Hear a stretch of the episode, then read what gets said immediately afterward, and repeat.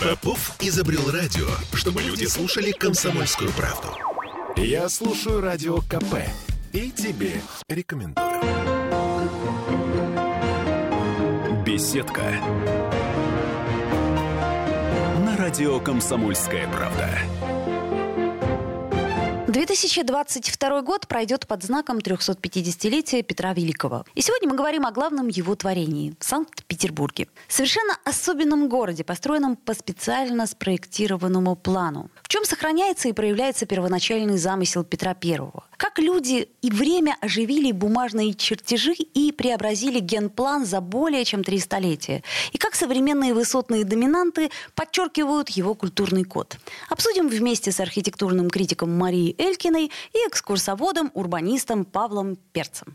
Мария, в мире, кроме Санкт-Петербурга, по генплану построены, например, Вашингтон, Нью-Йорк, Барселона, Дубай, Шанхай, а в России? Санкт-Петербург – первый город в России, построенный по регулярному плану. Генеральный план – это современное понятие. А, Павел, чем отличается этот город от остальных э, городов России, построенных э, по какому-то другому принципу? Ну, тогда употребляли слово «регулярный». То есть, на самом деле, здесь можно даже больше сравнить с Филадельфией, потому что это город, в котором был заложен определенный концепт, и, собственно, Петр I тоже его закладывал. Если мы сравним с любыми городами не только России, но и Европы, они все по радиальному плану распространялись э, вокруг реки, как правило, кольцами. И вот для петербуржцев начала XVIII века вот эти все прямые перспективы, да, то есть проспектус, прямые улицы длинные, широкие по тем временам, это было абсолютное новшество, и это было самое главное отличие от всех остальных городов России. А вот какие самые удачные и самые неудачные примеры городов, построенных вот по этому, как вы сказали, плану? Из современных нам там самый великий, да, самый известный пример такого города с регулярной сеткой – это Нью-Йорк, Манхэттен. Я не скажу, что это прям лучший город, да, понимаете, всем нравятся разные города. Но это, наверное, вот такой эм, пример, где планирование дало наиболее яркий и неожиданный результат. Понятно. Ну, то есть, когда Нью-Йорк планировали, это было начало 19 века, его население составляло что-то около 100 тысяч человек. То есть было совершенно непонятно, для кого и как это делается, uh-huh, чем uh-huh. эти все кварталы будут заполнены. Но это казалось вот такое великое предсказание, как написал Рэм Колхас в книге «Нью-Йорк вне себя». Потому что действительно через сто лет Нью-Йорк стал огромным мегаполисом. А, Павел, а вы можете нам сказать вообще, в принципе, когда и кем и почему создавались вот эти регулярные планы и каким образом сейчас актуален этот подход? С древних времен самый известный план – это римский план, который мы можем видеть там даже в Париже до сих пор. Э, Америка – это страна вообще очень концептуальная. Мне в плане регулярности очень нравится Вашингтон. Нью-Йорк, он прекрасен, но он, конечно, это муравейник. А вот Вашингтон, он э, тоже город искусственный, и там все для людей. А как у нас строили города вот в России до Петровскую эпоху? Как везде. по, по, по кругу практически. Да? Крепость э, и вокруг нее начинается город образовался. Петербург, собственно, точно так же и развивался. То есть была взведена Петропавловская крепость, только потом уже город начал переходить на другую сторону, потому что Петр I же хотел его замысливать на Васильском острове. И, собственно, это вот у нас такой вот мини, не знаю, наш Нью-Йорк, потому что вот эта сетка линий, которая в стране до сих пор прорезанная проспектами, вот это видение Петра Первого, вот он так хотел. А, русские города, да, там были какие-то особенности, но вообще во многом принцип был похож на то, как развивались средневековые города в Европе. Да? Это такое спонтанное развитие, которое мы считаем вроде как хаотичным, но при этом оно учитывает зато огромное количество факторов, которые регулярное планирование раньше не умело учитывать. То есть рельеф местности, как людям удобнее ходить, какие-то привычки, создание каких-то сложных перспектив на пути. И все, что было заложено, оно, по идее, как бы являлось продолжением. А все-таки Петербург был с самого начала каким-то колоссальным технократическим экспериментом. Петр I что считал или подспудно считал, предполагал, что мы возьмем градостроительные практики, физическую, материальную среду, перенесем ее в Петербург, и тем самым мы изменим русскую культуру. Не меняя умы, а меняя э, бытие. От внешнего к внутреннему. Да, от внешнего к внутреннему. Угу. Есть, и это в очень большой степени удалось. Да? Но вот эта идея как бы best practice, то, что по-английски называется, она вообще была очень важная для Петра, очень важная для Екатерины, и вообще там все первые сто лет становления Петербурга. Тут хитрая штука. Собственно, что план закладывает? Ведь вот. план не закладывает... Развитие все. города, да? Будущее план... не предусматривает. Он задает некую рамку план. То есть э, вот у нас есть районы с этими прямоугольными кварталами с сеткой. У нас есть этот трезубец на Адмиралтейской стороне, как раз фрагмент вот этой радиальной системы. Но, собственно, и все. То есть э, Петр заложил основу очень рамочно города. Гораздо более важным, чем прямые улицы. Отличием Петербурга было то, что фасады стояли у красной линии вплотную друг к другу. На что, собственно, Петр заложил? Да, он заложил некую конфигурацию улиц, но при этом не заложил там размер зданий внутри них, занятия людей, которые будут находиться там. То есть э, какие-то вещи были определены, да, собственно, структура города, а какие-то вещи не определены. И вообще любое градостроительство — это поиск постоянного баланса да, между то, там, что мы определили что мы не определили. Это и сейчас так, на самом деле. Просто сейчас эта система работает гораздо сложнее. Плоским картам городов придают характер высотные доминанты. Вот как в ходе развития Петербурга его неповторимый облик создавали Петропавловский собор, Адмиралтейство, Исаакиевский, Казанский собор, городская дума. Ну вот сегодня, например, Лахта-центр. Идея про там, Петербург как э, горизонтальный город с высотными доминантами, они довольно поздно сформулированы. Да? Она честно вошла в наш э, обиход э, примерно с академиком Лихачевым. Да, это несомненно так. Петербург — это город, значит, довольно плоский изначально. Открытых перспектив, которые время от времени перебиваются там шпилями и позже куполами. Мы ведь очень редко, да, и там, наверное, на какой-то небольшой процент воспринимаем город именно как перспективу. А в гораздо большей степени мы воспринимаем город там как температуру, как улицы, как какие-то заведения, куда мы заходим, как фактуру стен. То есть э, есть много точек зрения на город.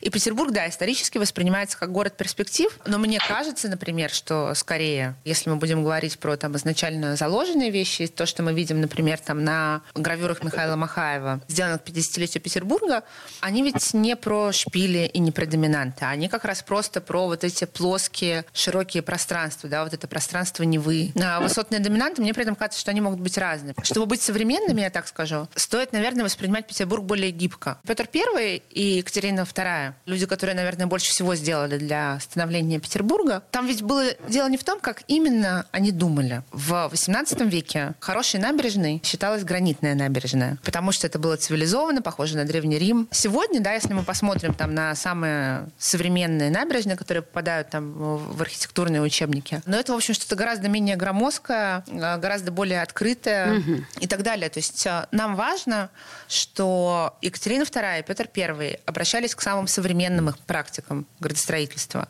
и думали про город, старались думать так, как э, думали лучшие умы их современности. А сейчас мы думаем по-другому. Сейчас мы пытаемся понять, как думали там Петр I, Екатерина II и еще кто-то. Так. И это на самом деле неправильная логика, потому что они-то думали там 300 лет назад. Чтобы быть сегодня там э, Екатериной II, uh-huh. нужно быть очень современным, да, она была очень начитанная женщина, мы это знаем, очень хорошо там образованная и хорошо понимала тенденции, понимала, в чем заключается проблема градостроительного развития Парижа ее времени. И в этом смысле, чтобы, так сказать, сделать Петербург снова великим, нам на самом деле нужно скорее понять, чем живет остальной мир. Лахта-центр сформировал центр нового архитектурного ансамбля города. А готов Петербург к еще более масштабным проектам на берегу Невской губы? Станет. Э, мне в этом плане очень нравится э, мнение Льва Яковлевича Лурье, который у себя на странице в Фейсбуке сказал, а мне это нравится. Это будет мощный кластер, и, на мой взгляд, это будет э, абсолютно новый центр притяжения. Мне кажется, что там есть самое место, и этот район должен преобразиться очень серьезно, и если бы не это, то, в общем-то, ничего подобного не произошло. Я бы много всего сказала про Лахты-центр, честно говоря, потому что это интереснейший петербургский кейс. Очень петербургское здание, на самом деле, в разных смыслах. Очень странно воспринимать город только как вид. А вообще Петербург город, где люди живут. И как назло, значит, назло, назло всем завистникам, да, как раз вид на Лахта-центр получился отличный. Она прекрасно смотрится с самолета, она прекрасно смотрится с воды. С воды прекрасно смотрится, это правда, да. Да. Лахта-центр, конечно, историческое для Петербурга здание. Оно, на самом деле, стало переломным моментом а, для консервативного отношения петербуржцев к городу. Потому что все нам говорили, о боже мой, оно все испортит. А теперь оказалось, что оно вообще всем людям в Петербурге нравится. Нам же навязывает такое мнение, что Петербург очень консервативный город, и ничего современного ему Нельзя и все. Только реставрировать, да. реставрировать а, и Но мы видим по социологическим опросам, угу. что мнение среднего петербуржца, оно вообще не консервативное. То есть проблема номер один, которая волнует петербуржцев, это экология. И это та же проблема, которая, поверьте мне, волнует жителей Стокгольма, Лондона, Нью-Йорка и что угодно еще. То есть Петербург такой здоровый, нормальный, понятный город. Сегодня в Лахте город снова разворачивается к воде, формируя новый фасад. И в этом есть преемственность, ведь Петербург город-порт построен у воды, вдохновлен каналами вместо улиц. А каким был замысел Петра? Замысел Петра был сложным, он на самом деле не переносил буквально идею Амстердама в северную столицу, она была перенесена После Петра Амстердам был экономическим центром Европы. И Петра это, конечно, завораживало. Верфи, судостроение, деньги, и процветания. Лахте-центр задал вектор развития для современной архитектуры? А, во-первых, задал развитие в сторону современности, и это потрясающе здорово. Людям нравятся какие-то высокотехнологичные вещи, людям нравится современность, а, людям а, нравится какая-то эффектная архитектура. Но дальше, мне кажется, эта тенденция должна развиваться в сторону того, чтобы город становился еще более современным. А что значит современным? Современным это значит, чтобы он больше заботился об экологии, чтобы город больше думал про самоштабность того, что строится человеку. И в Лахта-центре это, кстати, есть. Чтобы все-таки в городе появлялась многофункциональная застройка. Тренд, заложенный Лахта-центром, очень важно правильно понять. Не как то, что мы там хотим еще один эффектный шпиль, хотя, да, Лахта-центр еще один, значит, наш шпиль высотная доминанта. А то, что да, мы хотим быть современными, мы снова хотим а, иметь те же амбиции, которые были у города 300 лет назад. Беседка. На радио Комсомольская правда. Я слушаю радио КП, потому что здесь самые осведомленные эксперты. И тебе рекомендую.